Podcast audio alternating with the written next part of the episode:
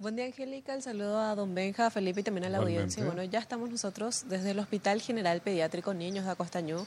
Estamos con el doctor Héctor Castro, director aquí de este centro, porque desde ayer prácticamente ellos tienen una paciente, una segunda paciente conectada a un corazón artificial a la espera de un donante del corazón.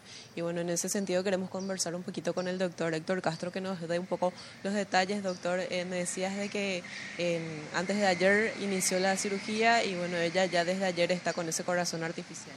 Muy buenos días, muchas gracias por la visita. Eh, esta niña de 14 años, en realidad la cirugía fue ayer, ayer alrededor del mediodía, finalizado un poco después de las 3 de la tarde, donde salió la terapia intensiva de, cardiología. Eh, hoy fuimos a verla ya, está en la terapia ya despierta. Eh, bastante estable. Es una muy buena noticia sabiendo que son las primeras horas de una cirugía, de la instalación de set biventricular, que son como tubos que van directamente a las cavidades cardíacas y esto apoyado por una máquina, eh, una pequeña máquina que responde como si fuese un corazón en su función de bomba y eso hace que la niña tenga la vitalidad necesaria para seguir esperando un donante. ¿verdad? Recordemos estos eh, corazones artificiales porque hablamos de estos, son dos. Uno de ellos, un niño de 5 años desde el 26 de octubre esperando un donante y ahora esta niña de 14 años también desde ayer.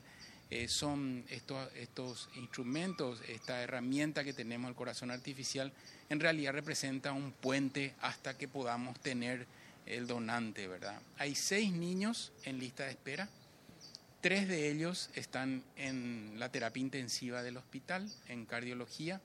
Dos de ellos ahora con, la máquina, con el corazón artificial, y uno de ellos desde el 26 de octubre. ¿verdad?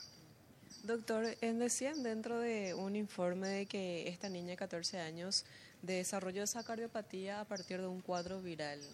Sí, es así. Em, en, general, en, en las causas de disfunción cardíaca, sobre todo en la infancia, si no son congénitas, o sea, al nacer, eh, también responden a, una consecuencia de infecciones que activan em, una, una, respuesta inmune que puede afectar al músculo cardíaco.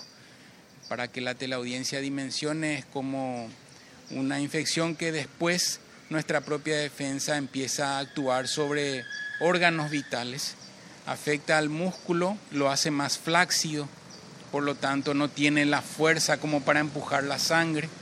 Eso hace que como en su función de bomba tenga una rémora, o sea, deje por atrás una cantidad de sangre, no bombea lo suficiente a órganos vitales y a su vez tiene una insuficiencia en el sentido de que deja también para atrás del corazón acúmulos de líquido que pueden afectar incluso la vitalidad de los pulmones.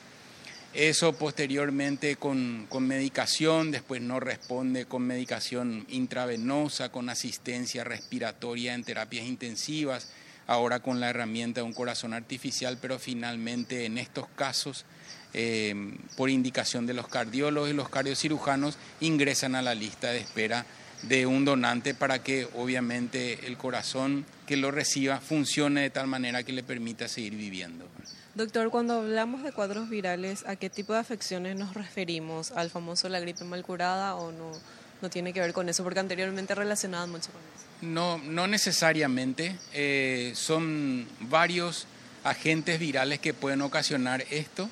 Eh, puede ser que uno se haya restablecido de la infección, pero después empieza a tener dificultades en su, en su diario vivir y en, los controles se detecta que hay una miocarditis, eso es lo que llamamos la inflamación del corazón. En, en, realidad el músculo es el que se afecta y como te decía, la vigorosidad de ese músculo no es tal y por eso es que funciona insuficientemente la bomba cardíaca y por lo tanto requiere estas medidas. Doctor, por último, de enfatizar la importancia de donar órganos, especialmente en este sentido porque estamos hablando de niños que prácticamente tienen toda una vida por vivir y están en estas condiciones. Milan, en que hace tres meses está aquí residiendo con ustedes. Sí, suscribo totalmente lo que mencionás.